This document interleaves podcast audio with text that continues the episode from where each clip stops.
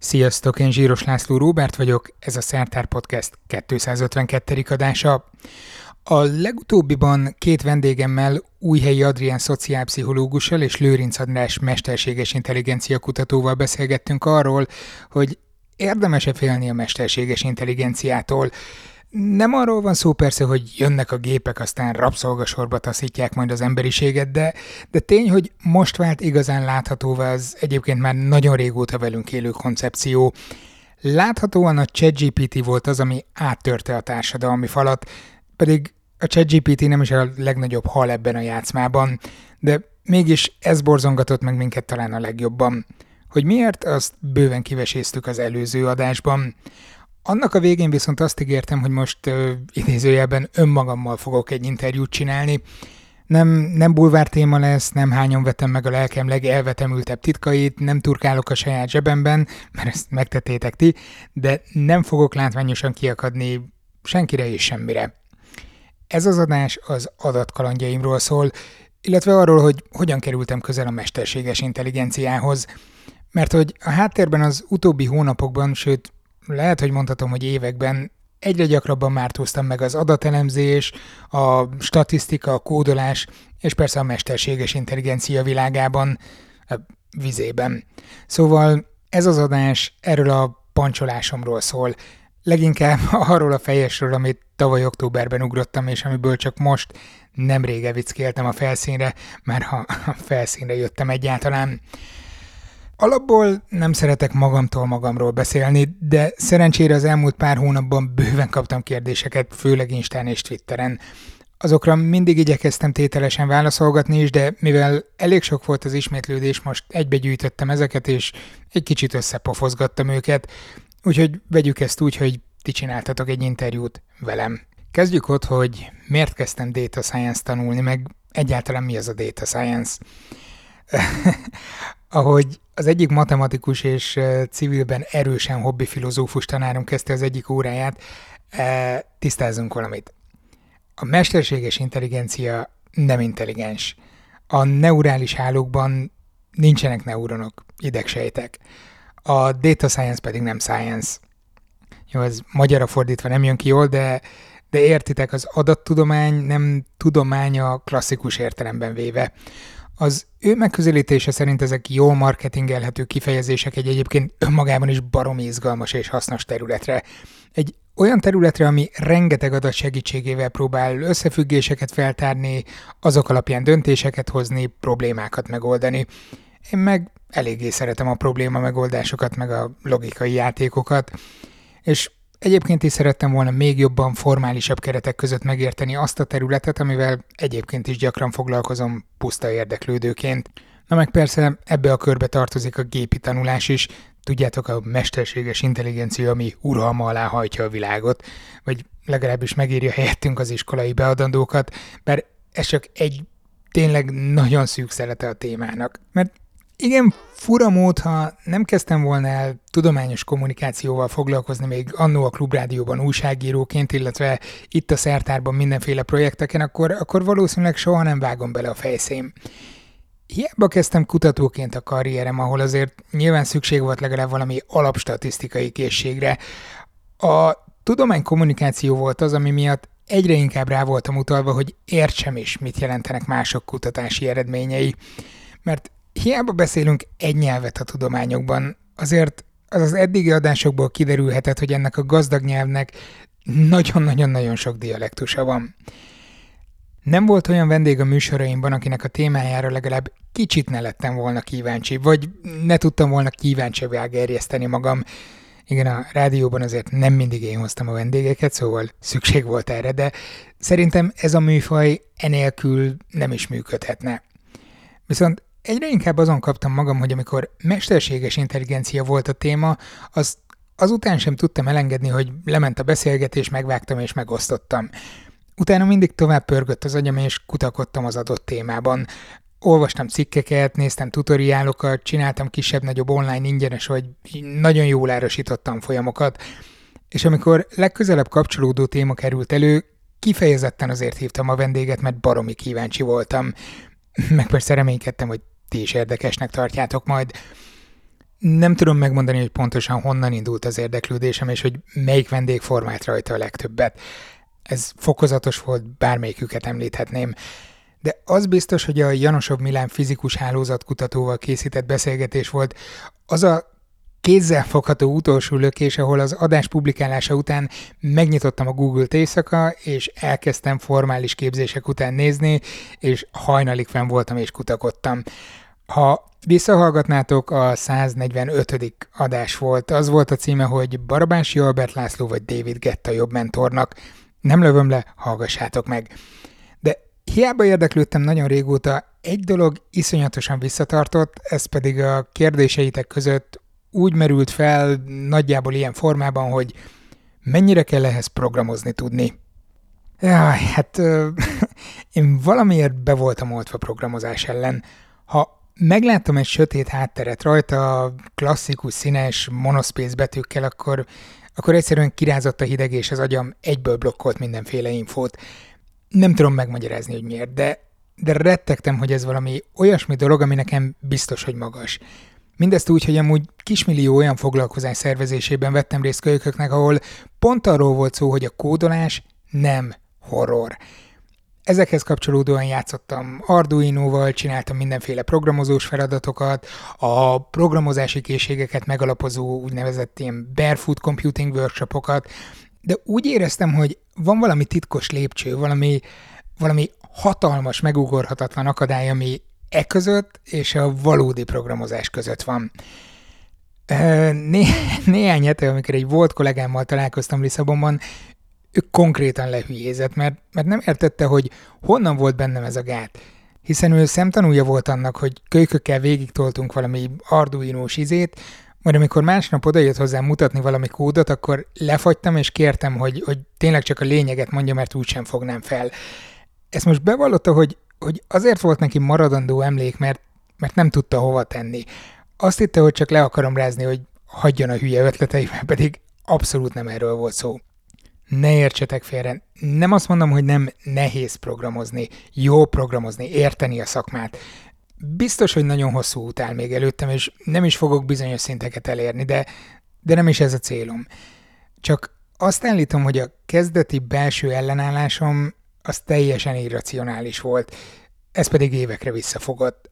Még akkor is, ha bő egy éve csináltam egyébként egy statisztika online kurzust, ahol volt programozós rész is. Igaz, ott leginkább előre megírt kódokat kellett mókolgatni, úgyhogy azt nem számítottam annak. Az igazi változás az az volt, amikor jelentkeztem a Data Science suliba. Amikor elmondták, hogy a felvételi két részből fog állni, egyrészt egy személyes beszélgetésből, másrészt pedig egy online vizsgából, aminek része lesz a matek, a statisztika és a programozási alapismeretek, akkor lefagytam. Mondták, hogy nyugi, csak teljesen alapkódokat kell majd írni Pythonban. hát nagyon megnyugodtam, gondolhatjátok. Nyeltem egyet, de azt mondtam, hogy oké, okay, vágjunk bele. Onnantól kezdve, hogy kvázi kötelező volt, valahogy átlendültem rajta. Olyannyira, hogy a felvételében végül furamód a legmagasabb pontszámot pont a programozós modulban értem el. Mondjuk így utólag belegondolva mai aggyal nem volt semmi extra. Olyan, mintha egy szakás tanulótól azt kérnék, hogy kenjen meg egy szelet kenyeret vajjal. De én akkor még rettegtem a kenyérvágók és gondolatától is. Szóval igen, kell hozzá programozás, de ezen a szinten ez megugorható. Na és mi a helyzet a matekkal? Szólt egy másik gyakori kérdés. Ö, én alapból szeretem a matekot, legalábbis nincs bajom vele. Középsuliban emelt szintre jártam. Egyetemen a matekos tárgyakkal nem volt soha gondom, bár kertészetén értelemszerűen nagyobb hangsúly volt mondjuk a növénytanon meg a biokémián, mint a kalkuluson. Mondjuk úgy, hogy erős alapjaim voltak a matekos követelmények nagy részénél, még akkor is, ha bőven volt mit felfrissíteni. A lineáris algebra volt az egyetlen terület, amivel korábban soha nem találkoztam, azt, azt tényleg nulláról kellett kezdeni. A csoportársaim nagy része hasonló helyzetben volt. De voltak olyanok is, akik szemmel láthatóan abszolút nem vágták az integrál számítást, és ők is végigcsinálták. A tananyag végig úgy épült fel, hogy inkább egy erős intuíciót plántáljon az emberbe, mint hogy nagyon absztrakt megértésre törekedjen. Ezt Őszintén nem tudom eldönteni, hogy jó vagy rossz. Nekünk a csapat idézőjelben matekosainak biztos, hogy nem vált kárunkra, hogy hallottunk korábban mondjuk parciális derivátról, és nem csak a színes huplikat kellett nézni az erről szóló szemléltető animáción, de utólag visszagondolva igazából soha nem kellett a gyakorlati részeken sem annyira mélyre merülnünk, hogy, hogy boncolgatni kelljen, hogy mi is történik egy-egy modell burkolata alatt. Középiskolai matek ismeretekkel kényelmesen végig lehet csinálni a képzést. A hangsúly nem azon volt, hogy mondjuk le tudsz-e integrálni egy függvényt, hanem hogy érted-e, hogy miről szól az integrál számítás úgy nagy vonalakban. A statisztika hasonló, inkább intuíciókat erősítettek, mint képleteket bifláztattak. Mondjuk úgy, hogy sofőrnek képeztek minket, úgyhogy jó, ha ismerjük a Kressz mellett a motor részeit is, de az autószerelők, meg pláne a tervezőmérnökök azok nem mi leszünk. Na igen, ehhez egyetemi képzés kellett volna, nem egy bootcamp, mondta egy ismerősöm. Sokat vaciláltam, hogy milyen képzést csináljak. Papírra nincs szükségem, tehát ez nem befolyásolt. Ha 30-40 data science képzést nem néztem meg, főleg Európában, de Amerikában és Brazíliában is, akkor egyet sem. Volt közte diplomát nem adó online egyetemi és nem egyetemi kurzus, volt saját ütemben haladós és erősen rugdosós, volt hanyatvágósan drága és gyanúsan olcsó, voltak fókuszbeli eltérések, de alapvetően három opcióra szűkítettem. Egy osztrák egyetem mesterképzésére és két bootcampre, ami közül az egyiket végül el is végeztem Lisszabonban. A bootcampre nem tudom egyébként, hogy van-e jó magyar szó, a tesómmal csak bocskor kempingnek szoktuk hívni, de ez értelemszerűen nem hivatalos. Ezek olyan szuperintenzív képzések, amik elsősorban a programozók eltetők körében különösen népszerűek. Előnyük, hogy iszonyatosan gyakorlatiasak, és hogy nagyon rövid idő alatt hoznak fel a nulláról, vagy nagyon-nagyon mélyről egy munkaerőpiacra belépő szintre. Nem mennek túl mélyre, viszont a jobbak jó alapot adnak. Az előnyökre meg a hátrányokra egyébként még vissza fogok térni. Az egyetemi képzésre a tesómmal együtt mentem volna, de, de amikor oda volt a felvételi, akkor annyira el voltam havazva mindenféle munkával, hogy úgy döntöttem, hogy most ez biztos nem fér bele, max majd jövőre megpróbálom. Viszont a tesóm még szeptemberben elkezdte így folyamatosan, tényleg részletekbe menően tudtunk egyeztetni arról, hogy ki hol tart és miket tanul. Hát, tematikában nem sok eltérés van. Mondhatni tök ugyanaz a kettő, még mélységében is. Úgy, hogy sok más egyetemi képzéssel szemben az ő képzése kifejezetten gyakorlatinak számít. Két lényeges különbség talán az volt, hogy egyrészt nekünk hétfőtől péntekig reggeltől estig mentek az órák és a gyakorlatok, náluk meg ez jobban szét volt húzva, a másik pedig az, hogy a záró projekt, vagy nevezzük diplomamunkának, náluk eleve cégeknél zajlik valós környezetben, ami, ami azért valljuk be, hogy elég nagy előny, ha valaki gyorsan el is akar helyezkedni. A karrier lehetőségekre még vissza fogok térni, de előtte egy másik gyakori kérdés. Miért pont a Lisszaboni bootcampet választottam?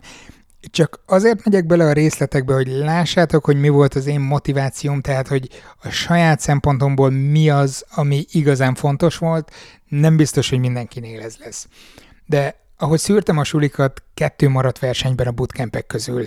Egy budapesti nagyon ismert suli, meg egy francia nemzetközi iskolahálózat a Levagon, vagy magyarosan Levagon, a szekér, aminek Portugáliában, Portóban és Lisszabonban is volt leánya.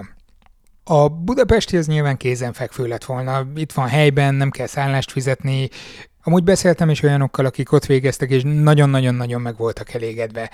Az ügyfélszolgálaton szuperkészségesek voltak, amikor érdeklődtem. Nem mondom, hogy még volt az, valószínűleg úgy is megtaláljátok, egy piacvezető képzőhelyről van szó. Szeretném viszont hangsúlyozni, hogy önmagában semmi gond nincs vele.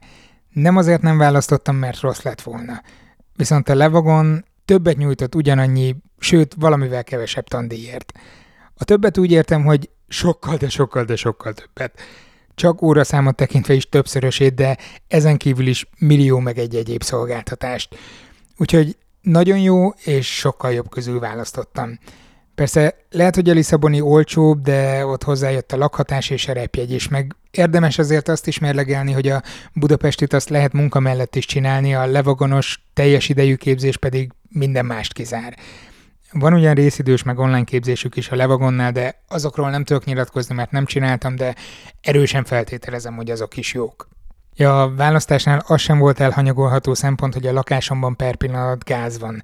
Vagyis nincs gáz úgy, ahogy kéne lennie, viszont a gázművekkel odáig húzódott a bürokratikus küzdelem, hogy végül oda jutottunk, hogy a fűtési szezon közepén kellett volna elzárni meghatározhatatlan időre az, a gázt a teljes társasházban, úgyhogy, úgyhogy úgy voltam vele, hogy ezt nem vállalom be, hagyjuk akkor ezt nyárra, és nem itthon fogok fagyoskodni, hanem Portugáliában. Eh, borzalmasak ott a telek hideg, nyírkos, fúj a szél, a házakban nincsen fűtés és őszigetelés, de de ez nem tartozik a sulihoz. Biztos tudjátok, hogy korábban két évig laktam Lisszabonban, nem különösebben rajongok a városért, de jól együtt tudok vele élni. Bár a képzés angolul ment, azért szempont volt az is, hogy tovább tudok majd gyúrni a portugál tudásomra. Eredetileg a portói suliban jelentkeztem volna, mert szemben a fővárossal Portóba konkrétan bele vagyok esve, viszont oda nem volt elég jelentkező, úgyhogy hozzácsaptak minket a Lisszaboni csapathoz. Szóval így kötöttem ki Lisszabonban. Ja, még valami, a Levagon hálózat európai suliai közül a portugál a legolcsóbb, de úgy legolcsóbb, hogy 1000 euróval kevesebb a tandíj, mint mondjuk a spanyolországiban, ami azért elég jelentős. Nagyjából ezek az indokok. Apropó anyagiak erre, nagyon sokan rákérdeztetek, mindenkinek válaszoltam, megírtam, hogy mennyibe került. Azért nem fogok csak konkrét összeget most mondani, mert mert mindennel együtt kellene megnézni, és nem akarom, hogy valaki hanyatessen hirtelen, és azt mondja, hogy úristen, ez rablásfényes nappal, vagy nem tudom. Viszont egy összefoglaló jó tanács, ha akár egyetemi, akár rendszeren kívüli képzésnél látsz egy tandíjat, az első szívroham után alkudj. 10-15 vagy akár 20%-ot is le tudsz faragni.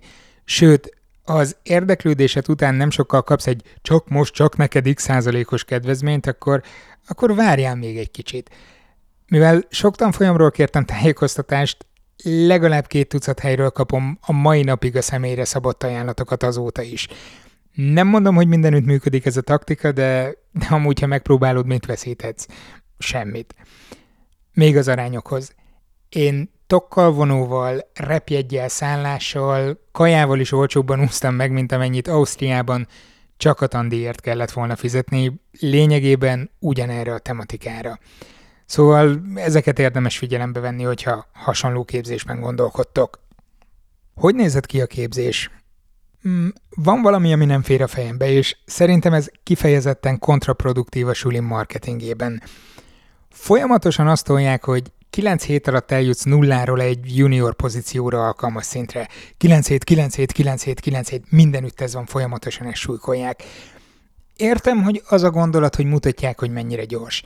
De nekem sokkal többet adott az, hogy, hogy ez egy hazugság. 9 hét az a gyakorlati rész, amikor, amikor fizikailag részt veszel rajta. Ráadásul Python hagyományoknak megfelelően nulláról kezdik a számolást, ugyanis van egy kötelező nulladik hét is. De ez csak egy szelete. És ez az, amiben a Levagon szerintem sokkal többet ad, mint más sulik, amiket néztem. Kezdődik azzal, hogy valamikor eldöntöd, hogy jelentkezel. Ekkor kapsz egy jól összeszedett felkészülési anyagot, matekból, statisztikából és programozásból. Ez az, ami a felvételihez kell. Ezek nem a suli saját anyagai, hanem különböző ingyenesen elérhető online anyagok, viszont ha már próbáltál az egyik YouTube videóból a másikba ugorva megtanulni bármit is, akkor, akkor tudod, hogy elég nagy segítség, ha valaki tételesen összeszedi, hogy oké, okay, akkor ez kell, ez tényleg fontos, ez pedig nyugodtan át lehet ugrani. Ez a felvételére felkészülés rész tök ingyen van, és ha végül úgy döntesz, hogy mégsem jelentkezel, akkor is hasznos. Ezek után, ha átestél a felvételin, ami azért elég jól megugorható, akkor jön az előkészítő szakasz. Ez is online zajlik. A suli tanuló felületén folyamatosan tudod nézni az előre haladásodat. Ja, az online oktató felület az csúcs szuper, nem találok rá szavakat, csillagos ötös. Tényleg elképesztően jó, nem csak ebben a fázisban, de később is. Szóval ezt az előkészítő szakaszt saját tempóban teljesítheted. Ha elakadnál, meg van jelölve kontaktanár, akit kereshez, de de annyira jól fel van építve, hogy szinte tuti, hogy nem lesz rá szükséged. Viszont itt ért az első pofon. Úgy gondoltam, hogy jó, majd esténként bele-bele és jó lesz az. Uh-huh. November 4-én hívtak, hogy felvettek, onnantól Lényegében január, mikor 9-ig minden nap toltam. Elég nagy falat, de hozzáteszem, ahogy az előbb is mondtam, hogy ez egyénfüggő, hogy mennyire ásod magad mélyre. Szóval ezután jött január második hetében a nulladik hét. Ez online volt. Ez csak és kizárólag Python programozásról szólt. Ez úgy nézett ki, hogy minden nap kaptunk egy rövid elméletet, aztán feladatokon dolgoztunk egész nap. Ez a hét volt a második pofon. Szándékosan úgy terveztem, hogy ezt meg Budapestről tolom, és akkor közben össze tudom pakolni a lakást a tavaszi felújításhoz, a szünetekben tudok kutyázni, főzni, élni. Hát, ez egy nagyon naív elképzelés volt. Arra alig volt időm, hogy a cuccaimat összepakoljam, amivel hétvégén kirepülök Lisszabonba, hogy hétfőn kezdhessem a meghirdetett 9 hetes kurzus, tudjátok, 9 hét, 9 hét, 9 hét. Jaj, de valószínűleg visszasírtam volna ezt a laza nulladik hetet később, már ha lett volna időm sírni. Az intenzív, az nem jó kifejezés. Viszont szerintem nincsen rá jobb szó. A suli minden nap kilenckor kezdődött, és minimum hatig tartott. Az első egy-másfél órában volt egy elméleti összefoglaló, aztán kihívásokat teljesítettünk, egyedül párban vagy kis csoportokban délután ötig. Aztán jött még egy óra, amiben vagy a tanár mutatta meg az egyik feladatot, vagy mi prezentáltuk, hogy mire jutottunk egy nagyobb feladattal. De ez még nem elég. Mivel a napok egymásra épültek, így ha nem voltál kész, vagy nem értettél valamit, akkor este meg reggel még volt lehetőség bepótolni. Na meg persze hétvégén. Tehát egy átlag napom az reggel hatkor kezdődött, átnéztem az előző napi anyagokat, bepótoltam, amivel esetleg lemaradtam, megreggeliztem, bementem a suliba, ott lezajlott az, amiről az előbb beszéltem, este hazamentem, gyors vacsi, esetleg főzés másnapra, aztán még egy kis tanulás este, 10-11-kor meg lefeküdtem aludni. Ez lehet, hogy sűrűnek hangzik és szuperintenzívnek, mert nyilván az is volt. Ennek ellenére csak nagyon ritkán éreztem magam kimerültnek. Nagyon jól fel volt építve a program. Pedagógiai szempontból abszolút remek volt. Tényleg egyébként néha azon röhögtem, hogy basszus, itt vagyok, és egész nap logikai játékokkal játszom. Egyszerűen csak életem nem volt mellette, amit hosszú távon azért nyilván nem lehetne bírni. Viszont erre az időre szerintem kifejezetten jó volt, kizökkentem minden problémából, csak erre lehetett koncentrálni, úgyhogy szerintem bátran kijelenthetem, hogy nagyon élveztem. Azt, hogy én majd esténként podcast interjúkat csinálok, meg videókat vágok, az, az nyilván felejtős volt, ezt szerintem észre is vettétek. A suliban minden témakörnek volt egy felelős tanára. Ő tartotta a reggeli elméleti és az esti összefoglaló órákat. Ők többnyire gyakorlati cégeknél dolgozó szakemberek vagy egyetemi oktatók voltak. Mellettük pedig mindig volt minden nap két-három tanársegéd is. Önállóan kellett dolgozni végig, de nem volt olyan pont, hogyha elakadtál, akkor valaki ne tudott volna segíteni átlendülni a nehézségeken. Még az éhek is úgy néztek ki, hogy jegy vagy pontszám helyett leültetek, és átbeszéltétek, hogy melyik feladat ment, melyik az, aminél másképp is lehetett volna csinálni, vagy ahol tényleg nagy gebasz volt azon, hogy lehetne túllépni. Klasszikus számonkérés az soha nem volt. A suliban ott kellett lenni, a napi feladatokat meg kellett csinálni, meg a záró projektet is meg kellett csinálni. Ennyi, pont. Ha valami miatt kiestél, akkor ezt be kellett pótolni, és kész. Viszont gondolom sejtitek, hogy nem volt célszerű túl sok napról kiesni, mert akkor teljesíthetetlen lett volna. A mi csapatunkban szerencsére mindenki végigcsinálta, de tudok olyan iskolákról, ahol egy-egy ember azért kiesett a csapatból, pont ilyenek miatt. Szóval ez ment egészen a hetedik hétig. Aztán elő kellett állni egy olyan projektötlettel, amit szerinted meg lehet valósítani valami jó kis gépi tanulásos megoldással. Ezt elő kellett adni, a tanárok döntöttek, hogy mennyire lehet reálisan megugrani, az osztálytársak megszavaztak. Aztán a legjobb öt pitch került megvalósításra. Aki bedobta az ötletet, az lett a projektgazda, a többiek meg, akik arra szavaztak, bekerülhettek a csapatába. Innentől pedig hárman-négyen voltatok, hogy nagyjából tíz nap alatt lefejleszétek azt a valamit. Ez alatt is persze folyamatosan lehetett konzultálni a tanárokkal, külső segítséget kérni, stb. Három csapat eleve létező online data science kihívásokat dobott be. A saját projekt az kettő volt. Az egyiket egy civilben ökológus fickó csapata csinálta, ők egy hal monitorozó alkalmazással rukkoltak elő, ami egyébként bámulatos, hogy az ő algoritmusuk jobban meg tudta különböztetni a végén a halakat, mint én. a másik saját projekt meg az volt, amit én dobtam be. Instagramon láttátok, hogy ez volt a Laika, vagyis a Learning Based Artificial Intelligence on Canine Acoustics, magyarul eh, kutyahangokon alkalmazott tanulás alapú mesterséges intelligencia, csak így nem jön ki a Laika szójáték. De mondjuk lehetne valami kumisz, mondjuk kutya, mesterséges, intelligencia, szonikus izé. Aki esetleg nem tudja, az egyik kutyám Lajka, a másik meg Kumisz, ezért a szójáték. Ja, de a lényeg. Az elteatológia tanszékéről kértem a kutya hanganyagokat. Jelenleg ezeket manuálisan címkézgetik a kutatók. A mi algoritmusunk meg majd az ő munkájukat veszi el. Amit valószínűleg cseppet sem bánnak tekintve, hogy elég unalmas dolog hosszú hangfelvételeket hallgatni és kézzel bepötyögni, hogy a tép ugatás, nyűszítés, morgás vagy léhegés jön szembe.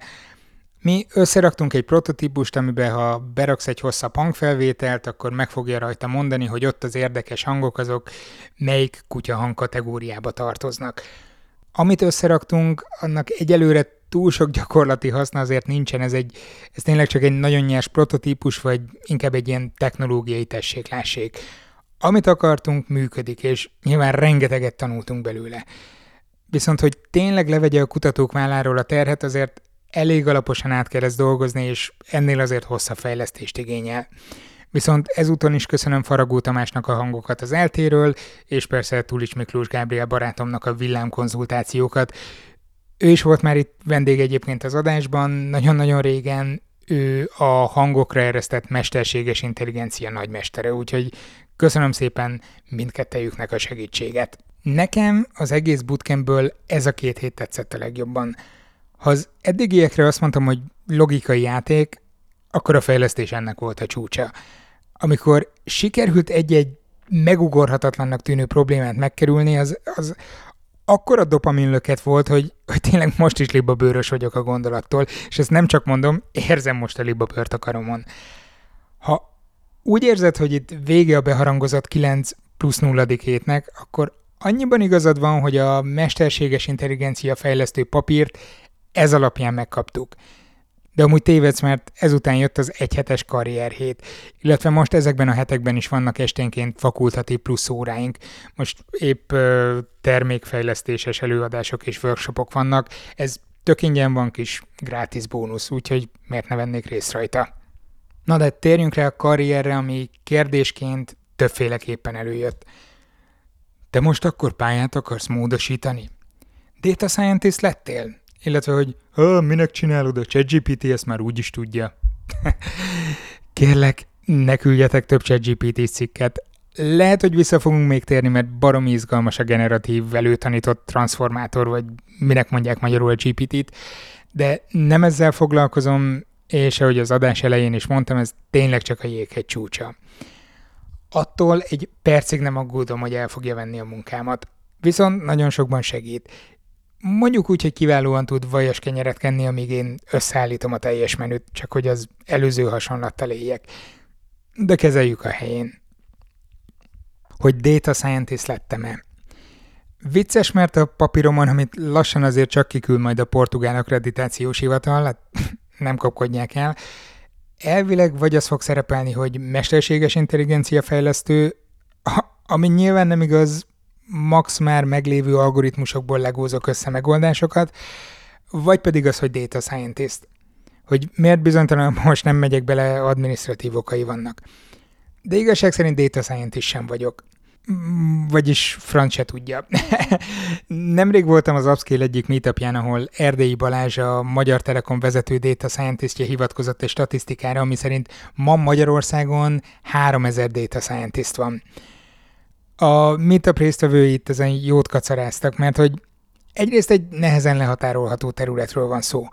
Másrészt valószínűleg tényleg van 3000 olyan ember, mint én, aki elvégzett egy Data Science nevű online kurzus, bootcampet vagy valami egyetemi szakirányt.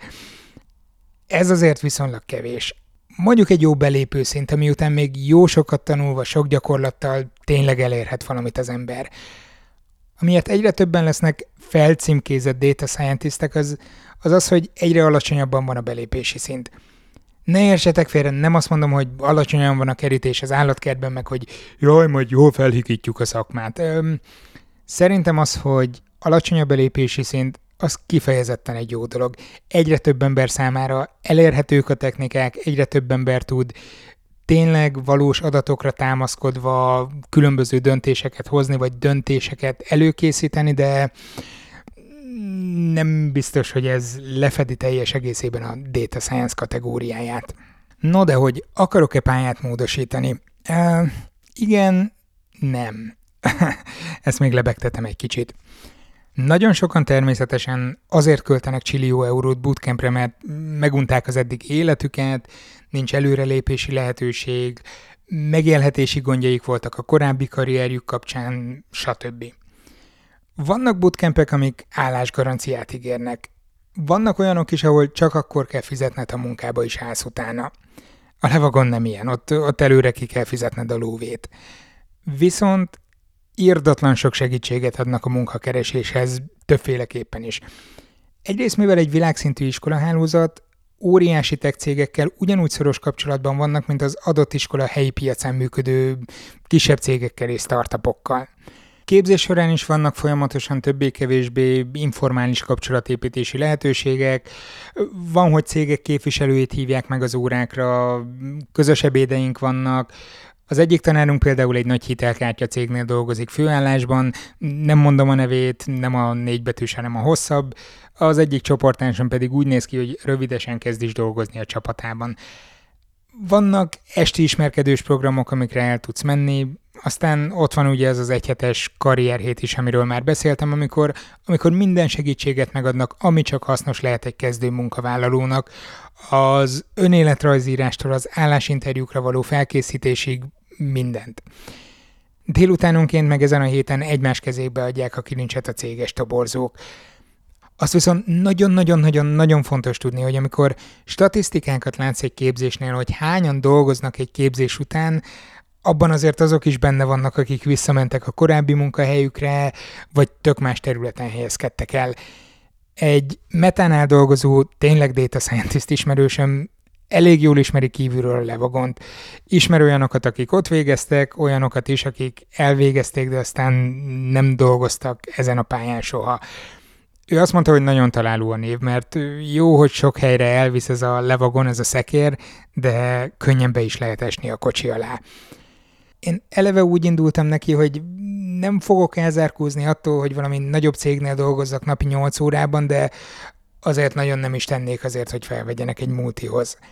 Nyilván rengeteg előnye lenne. Mondjuk ami kapásból eszembe jut, az az egy, hogy havonta fixen jönne egy átlagnál magasabb fizetés, de azért én sokkal jobban preferálom a szabadúszással járó szabadságot, még akkor is, ha a kockázatvállalás itt jóval magasabb.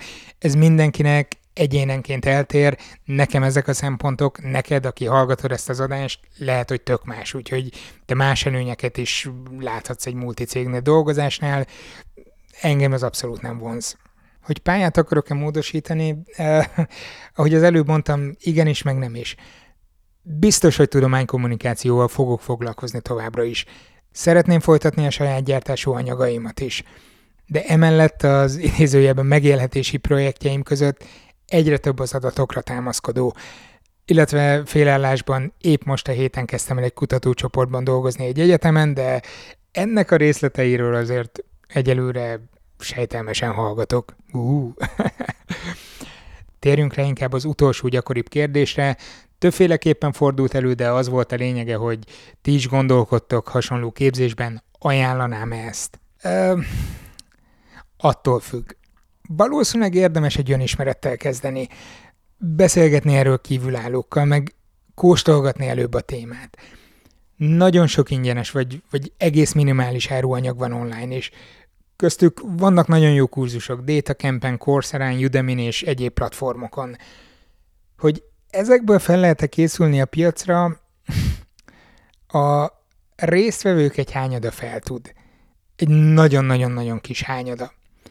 Ha te abba az elit csapatba tartozol, aki kellően tudja magát motiválni, hogy végigcsinál egy saját tempós online kurzust, nem kell hozzá rugdosni, külső segítség nélkül is fel tudja mérni, hogy hol vannak a hiányosságai, akkor, akkor ne csinálj bootcampet. Élvezd az internet adta szinte ingyenes lehetőségeket. Ha viszont hozzám hasonlóan te sem vagy ilyen szuperhős, és kell a külső rugdosás, a pénzen vett akkor, akkor ja, egy bootcamp az jó döntés lehet.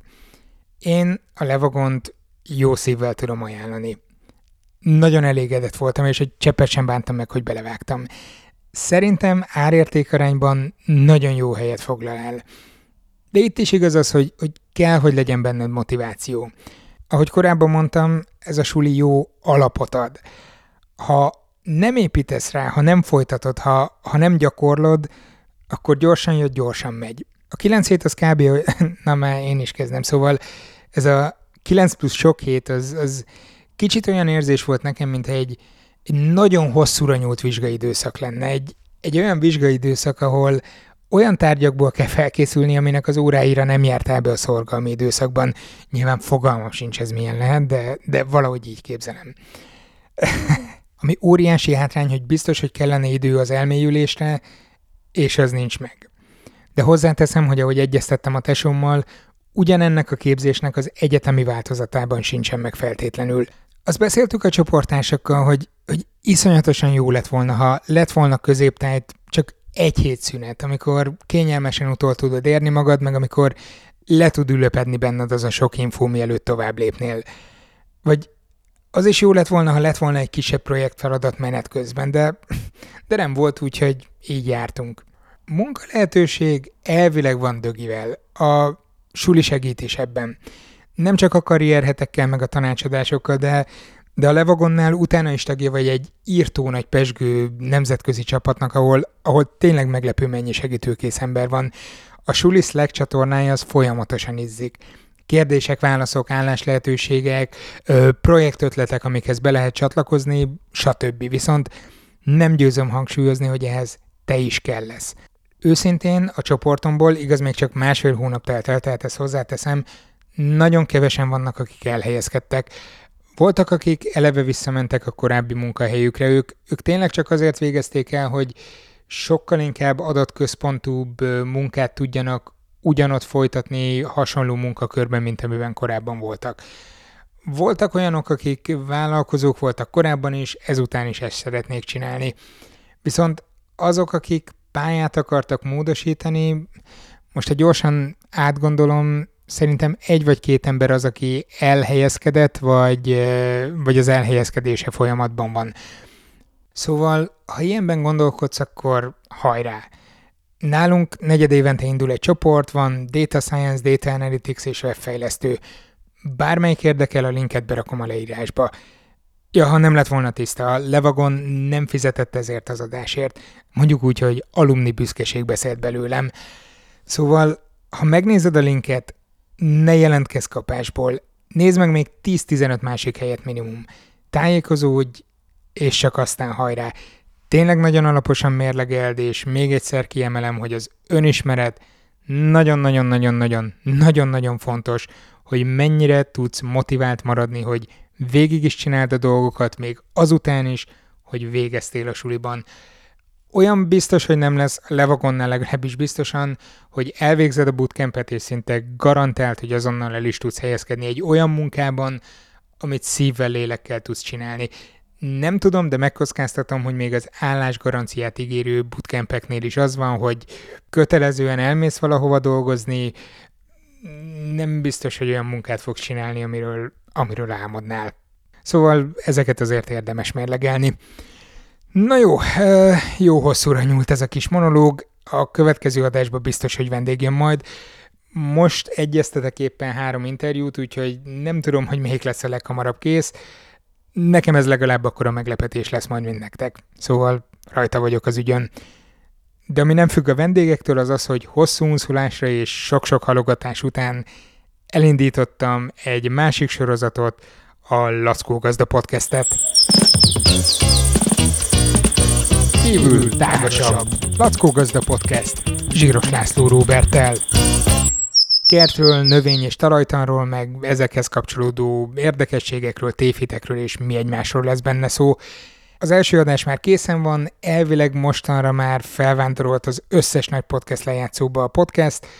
Ha esetleg mégsem találjátok, akkor türelem, vagy közvetlenül az RSS-be rakom ennek az adásnak a leírásába, és akkor az alapján hozzá tudjátok adni. Legyen szép hetetek, sziasztok! Ez a műsor a Béton közösség tagja.